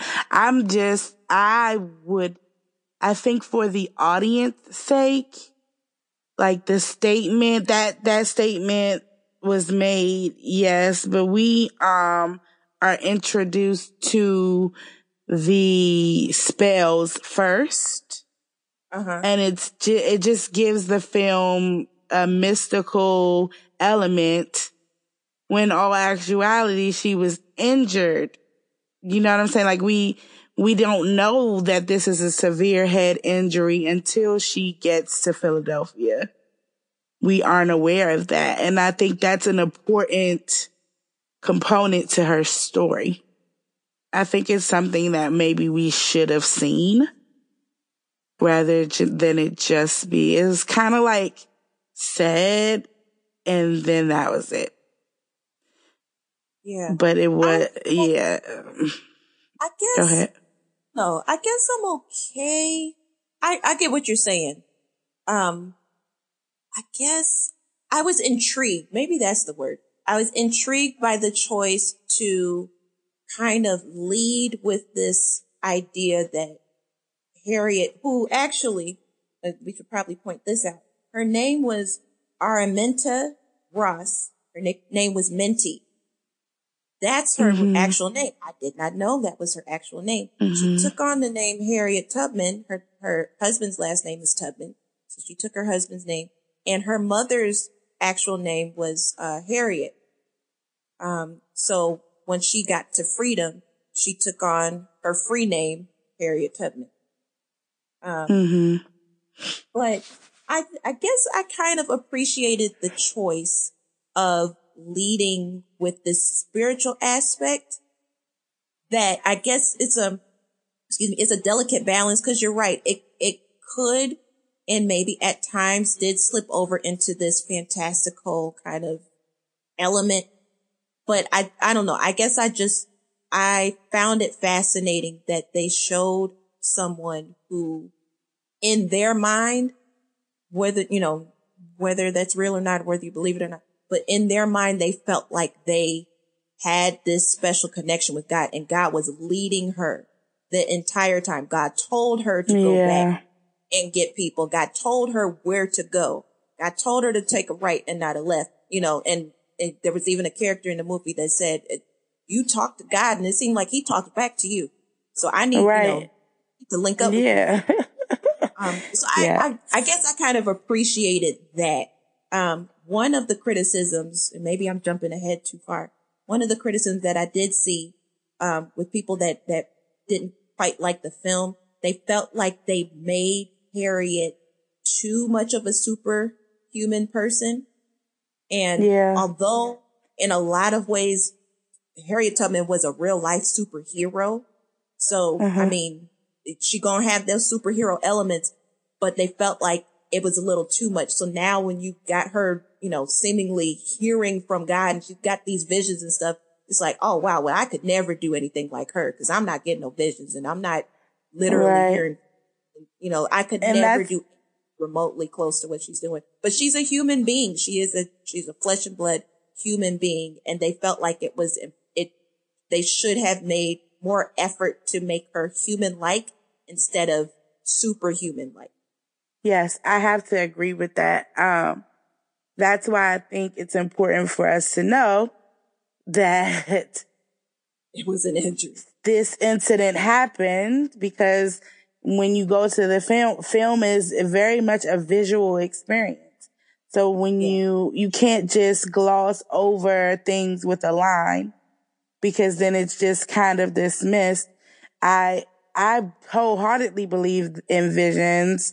I believe in God. I believe in the Bible. The Bible speaks of visions. I, be, I think I believe in that for sure. Mm-hmm. But I also think it's important for those of us who don't and for those of us who need the visual aid and the reminder in the story is that she was injured. Who she was before this injury, I don't know. We don't know, but she was injured and that's what caused the brain damage. This was brain damage. Um, and as a result of the brain damage, she get, had these visions. I think it's important to lay that out for the audience because then you have critiques like that. Like, oh, she's superhuman. She's it. Like, she's very much a human. She very much had strong beliefs in God. We can unite the two, but it also needs to be laid plain and simple for people, um, that she was injured. We need to see that that happened in her life and from the injury, this came. I think that's important is for the story. Mm-hmm. Mm-hmm. She had these spells and we know that she was struck in the head as a girl and that gave her visions. And that's where through her visions, she kept seeing herself running to freedom. Yes. And I believe after the slave master's death, the son, um, you know, I, I think he wanted to sell her. Um, yes, he wanted to was, sell her. Yeah. I think it might have happened at the same time. She probably had a vision and then he also was like, you're out of here. So she was just like, okay, yep. it's time to go. And originally she was going to go with her husband. Um, mm-hmm. but at some point she decided that it would be best if she went alone. Um, her yep. husband was free. Uh, and she felt like you know, if they got caught, he would become enslaved and, you know, it would just be, uh, just terrible. So she wanted to, to go alone. Um, and mm-hmm. she did. And, uh, and it was a harrowing experience uh, to say the least. Um, she first went to the rev, well, she, you know, said her goodbyes, um, said her goodbye to her, to her father and he told her to go to the reverend first, talk to the reverend mm-hmm. and then go. She went mm-hmm. and I thought it was really, um, it, it was really interesting. I wrote down this quote. The reverend said, fear is your enemy. Trust in God. Yeah. And then he went on to give her instructions on, you know, where to go, who to talk to, how to, you know, how to get from A to B, uh, to freedom. And, uh, and she did that and she ran. And then at one point she was surrounded on this bridge, um, by, you know, the slave catchers and her only choice was to jump off of the bridge into yep. this river. And it just, I, I wasn't sure what she was going to do at first, but she finally decided to jump and yep you would think that she wouldn't have made it, but you know, God, God made it so. She survived that jump. She survived being in the river and washed up on the shore and, mm-hmm. uh, and kept going. And somehow she was not seen. Um, she ended up finding this person who had a, a, a carriage and she jumped in there. There's a white man that drove her to another meeting point uh, so then you realize, oh, maybe I think this is the Underground Railroad. I think she might yes. be on the Underground Railroad. Yes. Um, mm-hmm. And then she eventually makes her way to ultimately Philadelphia. She started in, I want to say Maryland, right? Right. Yeah. Um, so that's also good to know. Folks think that when no slave, uh, plantations in Maryland. Yes, there were. mm-hmm. She makes her way to Philadelphia. She finally gets to freedom and she uh, meets with um, Leslie Odom Jr.'s character, William Still. He's a free black man who it looks like he has his own printing press. Yes. Uh, yeah, yep. or he's a printing writer company. of some sort. Mm-hmm. Yep. Um, but he's mm-hmm. also an abolitionist. So uh, when she gets to him, she tells his story, and he makes it a point to write down every um, every person's story that that was able to escape from slavery, um, so that there's some type of record. And he also encourages them to take on a new free name. Uh, so that's why she ended up with the name Harriet Tubman. Again, Harriet after her mother, Tubman is her husband's last name.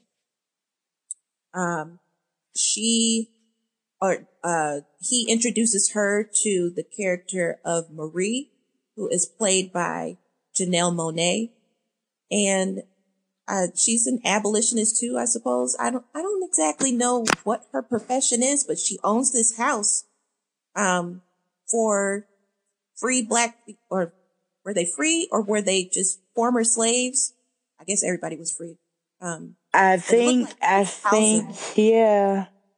Many who escaped would come to Philadelphia and then they would set them up in her house. So yes. Yeah. Yeah. So she, you know, set her up. She got her clean, dressed and, you know, it was, fed. it was an interesting exchange. Yeah. Fed. It was an interesting exchange when she first got to the house. You know, Janelle Monáe just, you know, regal, had this big flowy dress and, you know, hair done up and stuff. She was born free. And I don't think Harriet Tubman had ever seen a black woman look like that before. So she, in addition to just kind of the, the trauma and the shock of going through her, um, her journey, seeing this woman. And then there was this exchange. Janelle Monáe was like, Oh, you know, you need to take a bath, uh, cause you stink and Harriet Tubman, so glad, even, you know, in the midst of, of everything, she still had enough wherewithal to say, well, wait a minute. Do you understand what is, you know, what, what fear smells like? Do you understand what right. it's like to go through what I just went through? And, you know, to Marie's credit, she did quickly say, you know, you're right. I apologize. I've never done mm-hmm. that. I don't know what that's like and I never will well, she didn't say, and I never will, but you know, you understand she never will understand that experience. So you kind of need to yes be respectful. Um, so I appreciated that. Uh, and yeah, and so we see the next scene. Um, they set her up with a job. Um, and she is, looks like she's a maid of some sort. She's making yes. up a bed. She's, you know, kind of brow sweating and stuff. And she's you know, working hard and the person that she's working with, she's like, you know, we don't, we don't get paid by the bushel or, or something like that. Like I think she was trying to tell her, you can slow down. You don't have to work. Take so time. Fast. Take yeah. your time. You're free now. Um, and then you just see like a tear stream down her face. And I was just like, wow, that's profound for her to, you know, be in this position. She's never worked as a free woman before earning yeah. money for himself. Um, so that had to have been just a, an amazing, amazing feeling. Um, so yeah, so she's in Philadelphia for several months. I think maybe a year passes, um, where she's, you know, getting on her own two feet and she gets this, you know, strong sense to, to go back. She wants to go back and, and free her husband, not free her husband, but she wants to bring her husband to Philadelphia. Um, and bring her family as well because she's alone. She's by herself. Um, and so against the advice of Marie and, um, and, and William, she decides to go. William especially tells her, you know, it's not safe you got lucky, you know, mm-hmm. you saying that you have these visions and, you know, God's telling you to do what you got lucky. You're not going to be able to make it, blah, blah, blah. And she was just like, I'm going to do it. I'm, this is what I will do. And when I come right. back, you will see.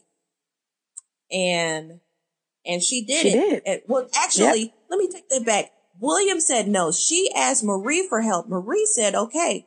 Marie taught her how to interact with these white folks, you know, yes, to make sure, sure did. doesn't tip anybody off and, you know, cause any alarms. Um, and she also gave her a gun, showed her how to shoot it. Um, and so she traveled back down south by train, uh, because people, I guess they figured, you know, a black person is traveling down south probably as in a fugitive. They probably are, you know, free. So you need to act like you're free and nobody will ask questions. And she did. She made her way back down and, uh, first stop she made was to see her husband. hmm Um, and, and this was a heartbreaking scene. So she, she finds her husband, you know, oh, before that, she had been trying to get messages back to her husband and back to her family that she was alive because they assumed once she jumped off of her, off of the bridge and into the water, she was surely dead.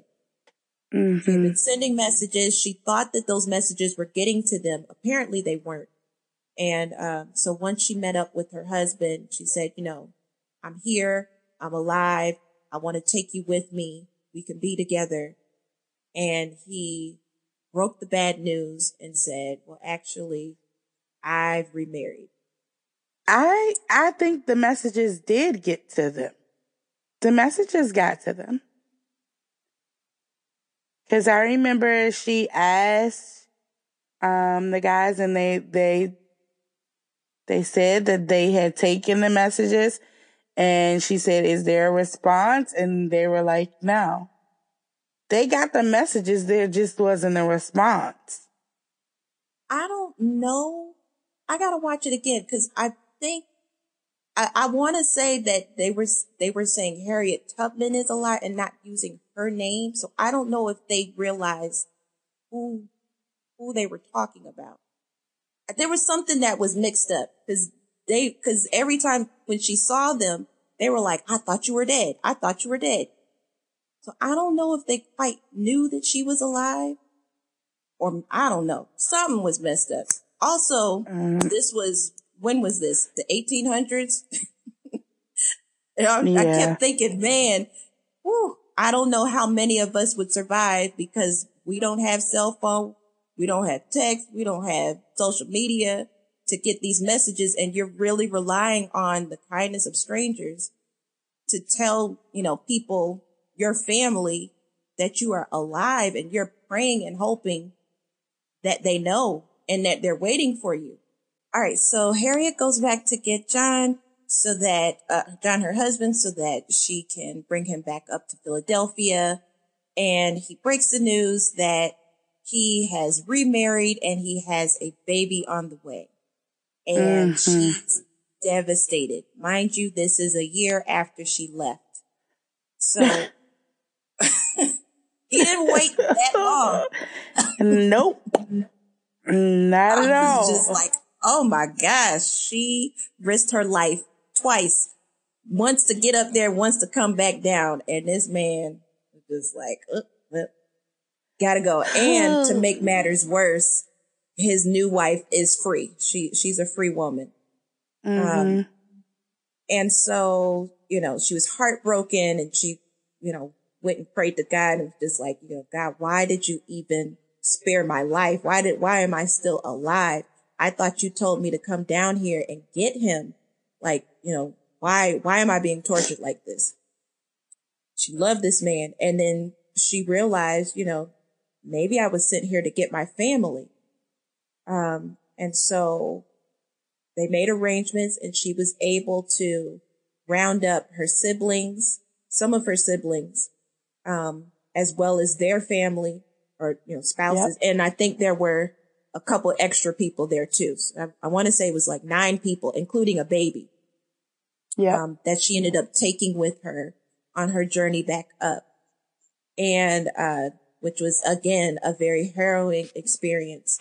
And there was one part where they reached this river. So of course, you know, it's a group of people. It's noticeable. Slaves are missing. This is property. This is money that has now left. And, uh, you know, since the, the slave master died, you know, things are kind of getting a little shaky on the plantation and they losing money. They got to figure out what to do. So you got these slaves missing. We got to go get them. So mm-hmm. there's a chase and they happen upon this body of water. And of course there's fear. You know, I don't know how deep this water is. Are we going to drown? What are we going to do? And Harriet is, you know, we're being led by this woman that she says she knows what she's doing. I guess I believe her, but also she's like stopping and praying and I don't know who she talking to. So it was some confusion there. And at one point, her brother was just kind of like, I don't trust you. Basically, I don't trust you. You want us to go through this water. I'm going this way. Y'all can follow me. I know the way to freedom. And Harriet just went in the water and she just, you know, she just kept walking. And it was this kind of profound scene where you don't know if the water's going to go above her head or not. And there's this point where it kind of gets up to her neck and then she takes another step and it starts to go down. And you realize yeah. that was, you know, she, she's, her feet never left. She didn't, the water was not higher than her head. So everybody could walk across that water. Um, and they all made it to the other side and, you know, everything was great. And it was then on the other side, she said, I wrote this down. She said, I'm Harriet Tubman, leader of this group. We do what I say. And I said, you gosh darn right. Yeah. She is in charge. And yeah. I think she even said, you know, that girl back there was Minty you know, you call her Minty. My name is Harriet. And I know what mm-hmm. I'm talking mm-hmm. about. I was your little sister then. I'm in charge. I'm the leader. I'm leading you to freedom. Yep. Um, so yes, I thought that was dope. Um, they get up to Philadelphia and, uh, and so this is when she starts, you know, making her journeys. She's, um, and her name is getting out there. She's now becoming known as Moses leading yes. people to freedom. Mm-hmm. Um, however, um, okay, let me see if I, oh yeah. So then at this time, this is when we see these two black slave catchers get into the picture. This is young man and he, you know, says, Oh, I've seen, I've seen some folks or I, I think either folks or else maybe he specifically was talking about Harriet Tubman. I know where they went and I know someone who can, who can catch them and they can go places you could never go. And, um, and then that's when we see Omar Dorsey's character. So he ends up being the big bad villain, black man who is a slave catcher, which was news to me. I didn't realize that there were black people out here as slave catchers. Oh, yeah. Yes. Yes. Yes, yes, yes. It was Which, a way again, to make money. Yeah. For them.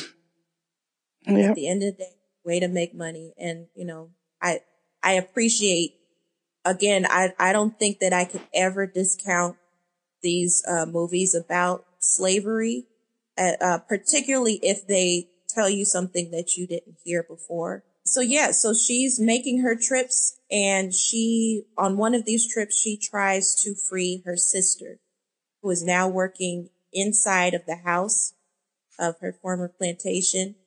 And her sister is afraid to go because I believe by this point they had sold off her two daughters, two children, or they threatened to sell off her children.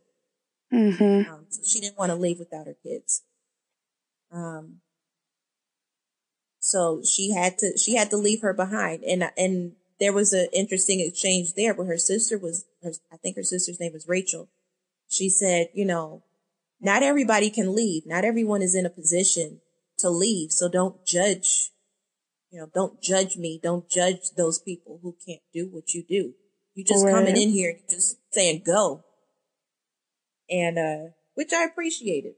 It, yes, it's a very important exchange. Um, usually when you hear about Harriet Tubman, um, at least you know, the history that I was taught that she didn't play about that. Like either you were going or you weren't. If you started to go and you wanted to turn around, she would shoot you. And that's, that, that's the history that I got, um, growing up. So to see this exchange between her and her sister, like, no, I'm not you. That's a very valid um, exchange, a very real exchange, because we have these conversations in our lives today. Um, so yeah, I, I really enjoyed that exchange between her and her sister. Um, everybody's not meant to go on the path that you're going on and you have to accept that. Right. Right. Um, Again, meanwhile, she's building up this reputation. They're calling her Moses. And, you know, and people are speculating. They don't know who she is. Uh, so, you know, they, they think that Moses is it's some man. white man in blackface. Yes. Yeah. You think it's a white man in blackface, at which, you know, which serves her well, because who would think that a black woman of all people would be the one leading slaves to freedom? Never underestimate the black woman. Never. There you go. So in the meantime, um, there's this thing called the Fugitive Slave Act, um, that is threatening to be passed and then eventually is passed. Um, and that says that, um, that's an act that allows slave catchers to capture former slaves in any state used to be that you could leave a slave state and you were free, theoretically, I guess. Um, you were free and, uh, they could, you know, no one could, could capture you again. Once you got to a free state, you were fine. Well, the Fugitive Slave Act made it so that even if you were in a free state, you were not okay. Um, and so it caused a frenzy in, in Philadelphia where there were a bunch of free, um, former slaves. They were you know, the, the word was get to Canada. If you can get yep. to Canada, now you're truly free. My how that still remains the same today. Yeah. Everybody yeah. needs to get from here to Canada. Yes. yes. Canada and these open borders. Yes. Mm-hmm. Yeah.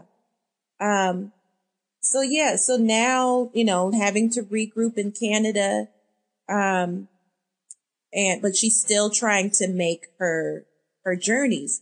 So she's since joined this, uh, it's a, it's a group, a committee, um, that runs the Underground Railroad.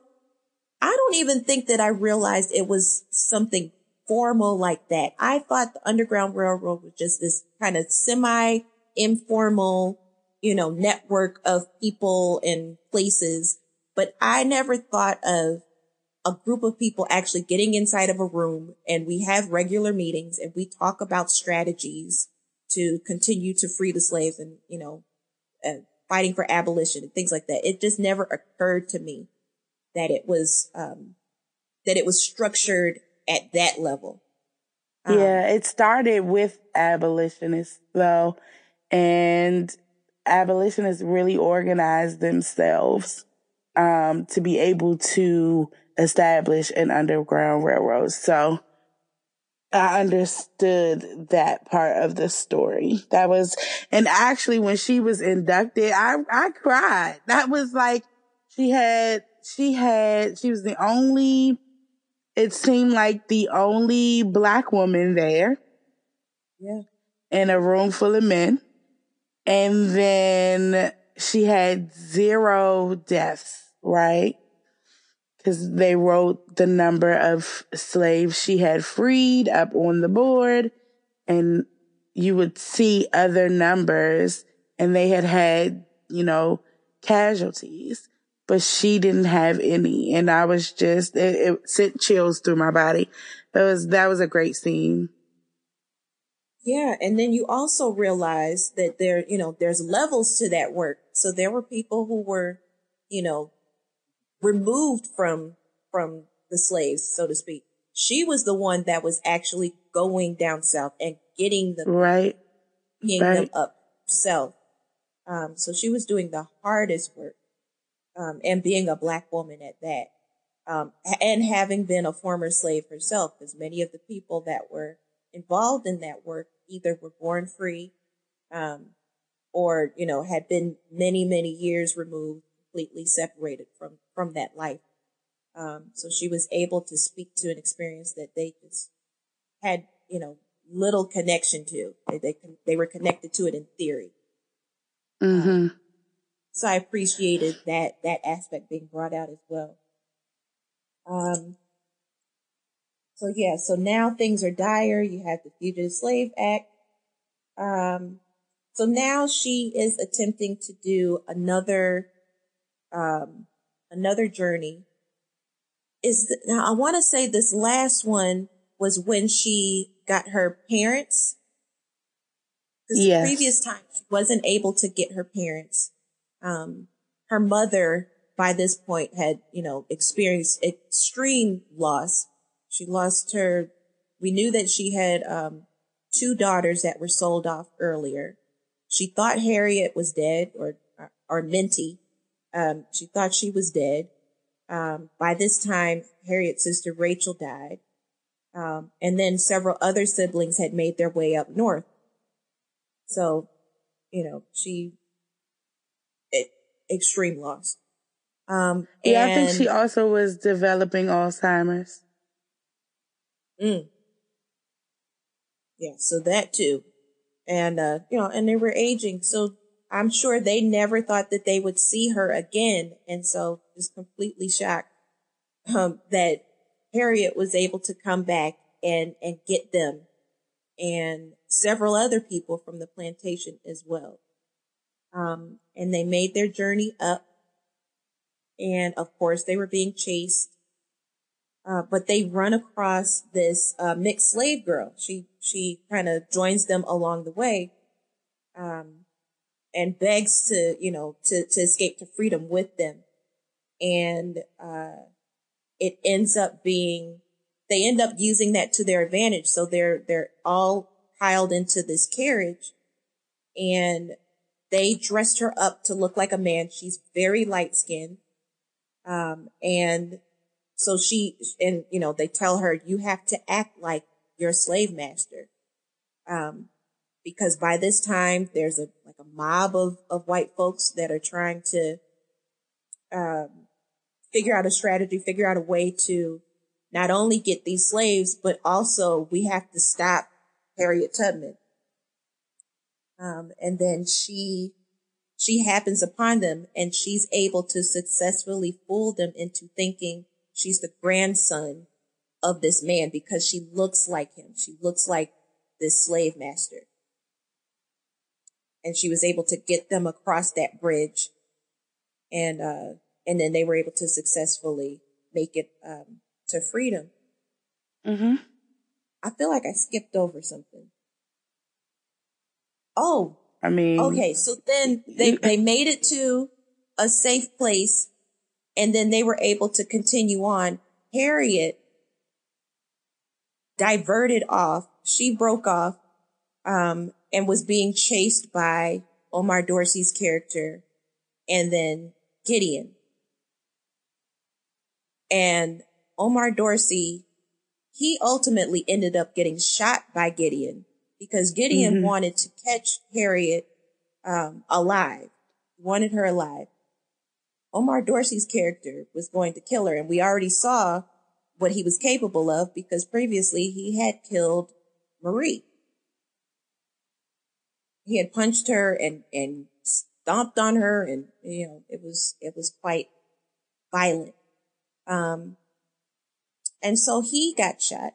And I remember reading a review that, that took issue with that. They felt like, you know, why is it that you're showing this black man who's seemingly the worst villain on the screen? And then he's the one that's getting shot. So now it's a showdown between Gideon and Harriet Tubman. Mm-hmm. And Harriet Tubman is, is able to successfully confront him. And, you know, she holds him at gunpoint. And this was the part that was a little surprising to me. I thought for sure she was going to kill him because, you know, of course, there's no way that she's going to be able to get out of there alive if she doesn't kill this man. Um, but instead she just kind of, she gives her monologue and she's just like, you don't, you know, we're, I'm not yours to keep. We're, people are not, uh, things to be owned. And the whole time I was thinking, okay, great, but when are you going to shoot this man? when are you going to do that? Cause she wanted him know. to suffer. That's the easy way out. She wanted him to suffer as she had suffered. I guess I, I was more afraid because I was just like, if you turn your back on this man, surely he's still going to try to, I don't care what kind of tears, I don't care, you know, what kind of suffering he may be experiencing. He's still going to try to kill you. So you got to eliminate he, She shot him though, didn't she? She shot him in the hand, yeah. Yeah, so uh, yeah. And then, okay, yeah. so then this is the other thing. She let him live and then she threw the gun down because she was able to get his gun from him. She took his gun, shot him in the hand. She held him at gunpoint, you know, told him to suffer, and then threw the gun on the ground. And she did take his, his horse and ran off. But I was just like, girl, that's a gun. That's some ammunition. You could have used that. Used it. Yeah. Yeah. Uh huh. But anyway the, I guess the most important thing is that she was able to get to freedom. Everybody was able to get to freedom. And, um, and, uh, there was the epilogue of, um, you know, she was able to ultimately free more than 70 slaves.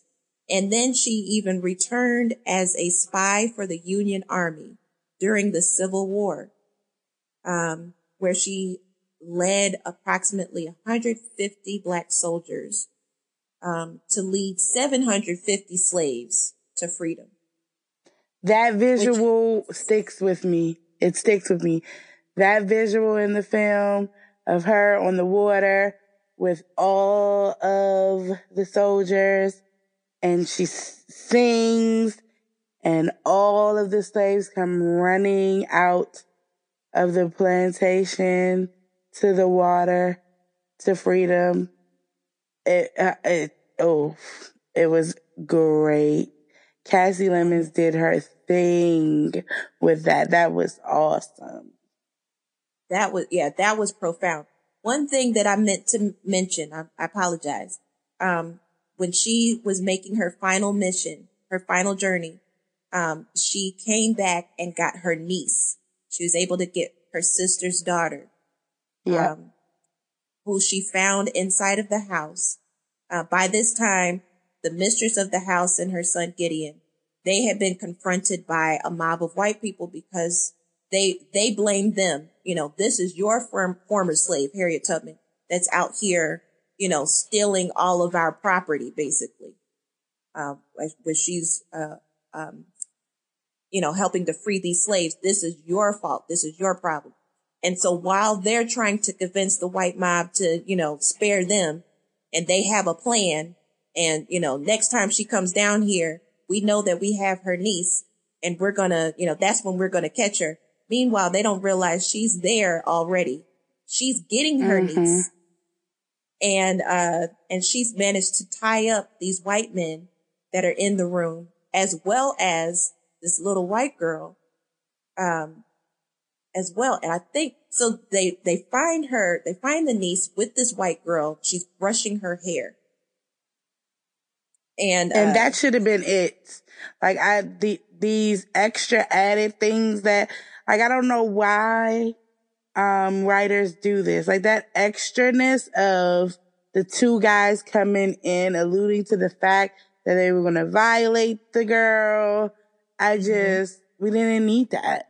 Like she could have just been brushing her hair and in comes Harriet. Like it, I, I just, I, yeah. Anyway, yeah, that's that like a pet peeve of mine. That was an interesting choice, but um, you know, I want your opinion on this. So I was curious to know what Harriet was going to do because, you know, you have this little white girl, on the one hand, she's kind of the enemy because, you know, she got, she got this black girl brushing her hair. But on the other hand, she's a minor and, right. you know, she could have potentially been the victim of a sexual assault. So, you know, if she leaves her there with these men, what does that mean? Um, and ultimately she ended up tying all three of those people up. She tied mm-hmm. the little girl mm-hmm. up too. Mm-hmm. So what do you, you know, what do you think about what that says? What does that mean? Does it mean anything? I mean, it doesn't mean anything. Like, I just think about slavery. The kids, you talked about this too, I think in the previous episode that women were just as involved as men and they mm-hmm. trained their children to be just as involved in um, keeping the slaves in order, beating them, treating them as lesser than, manipulating them, brainwashing them. Like everybody in the white household participated in it. So this girl probably did her fair share of um, tormenting of these slaves. She she did it. So tying her up probably didn't mean a damn thing. She had to get her niece and get out of it. Right. yeah. Like, so yeah, so so to that end, I appreciated that they didn't back off of that visual because I can imagine how that could be something where people are like, mm, I don't know if you should tie the little girl up. Oh, yeah, you should. Right. You should. Yeah, you should. Mm-hmm. Because Gideon um, once was a child. Gideon right. and and Harriet grew up together. Harriet took care of Gideon, just like the niece is taking care of that girl. So yes, she needs to be tied up with the rest of them. Right, right. But to your point, I, I'm not exactly sure what the point of having, what the purpose was of having those men there, but yeah, it was tell her to go get the the liquor or something. I was just like, why is this in here? That's not necessary. Yeah. yeah. So yeah, so that is Harriet. Let's run Harriet through the Dorsey Flowers test. Oh boy. okay. so as y'all know, the Dorsey Flowers test, we're here to see um, you know, we're here to analyze the representation of black women in film. So we're going to start with step one. Are there female human beings who identify as female? And are there black human beings? Sorry, let me, let me start over. Are there black female human beings who identify as black female human beings? And are they portrayed by black female actors? I would say yes. Yes. Yes. Okay. So that's step one. Uh, step two. Are there at least two named black female characters? Absolutely. Yes, there are. We have Harriet, we have her mother, we have her sister, we have, the, I think the niece had a name, uh, Marie. Yeah. All of the, the slaves that she um, freed had names, which I appreciated. It wasn't just slave one, slave two, like they had names. Mm-hmm, mm-hmm. Um, do the black women talk to each other? Yes. Yes, they do. Um, do they talk to each other about something other than a man or a non-black female character? Yes. They do. Okay. Is a black female character in the movie primary? Absolutely. Yes. They even named yes. after her. yep. Harriet. Mm-hmm. Um, does the black female character have the ability to make her own choices? Yes. Yep. Okay. Uh, does the black female character live until the end of the film? She sure does. She did. Mm-hmm. Does a black female character uh, um uh not appear as a stereotype? So I would say, yeah, Harriet Tubman wasn't no stereotype. Yeah, she broke, one. she broke all the stereotypes that surrounded um, female slaves at that time. She broke the stereotypes. That's why she was such a threat. Um, yeah.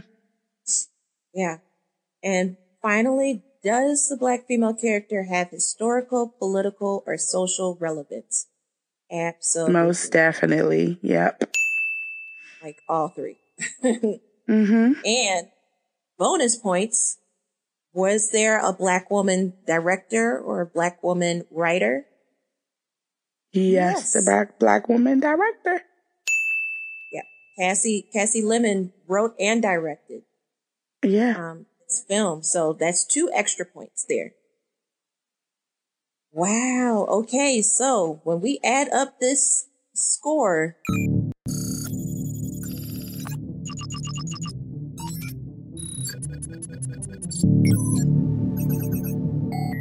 we get mm-hmm. eight points plus two bonus points for a total of 10. 10 points goes to Harriet. Yay! The most that you can ever get in the Dorsey Flowers test. Absolutely. Congratulations, Kasi Lemmons, for writing and directing such a powerful and meaningful film and reintroducing us to our history and the life of Harriet Tubman. We are grateful for this body of work and we appreciate it. Wow. Oh, that's awesome. Okay we we've we've uh, gotten our first perfect score. I know it feels good. good what do job. we call it? What do we call it when you have ten points? Because eight points is pass. What's ah. beyond pass?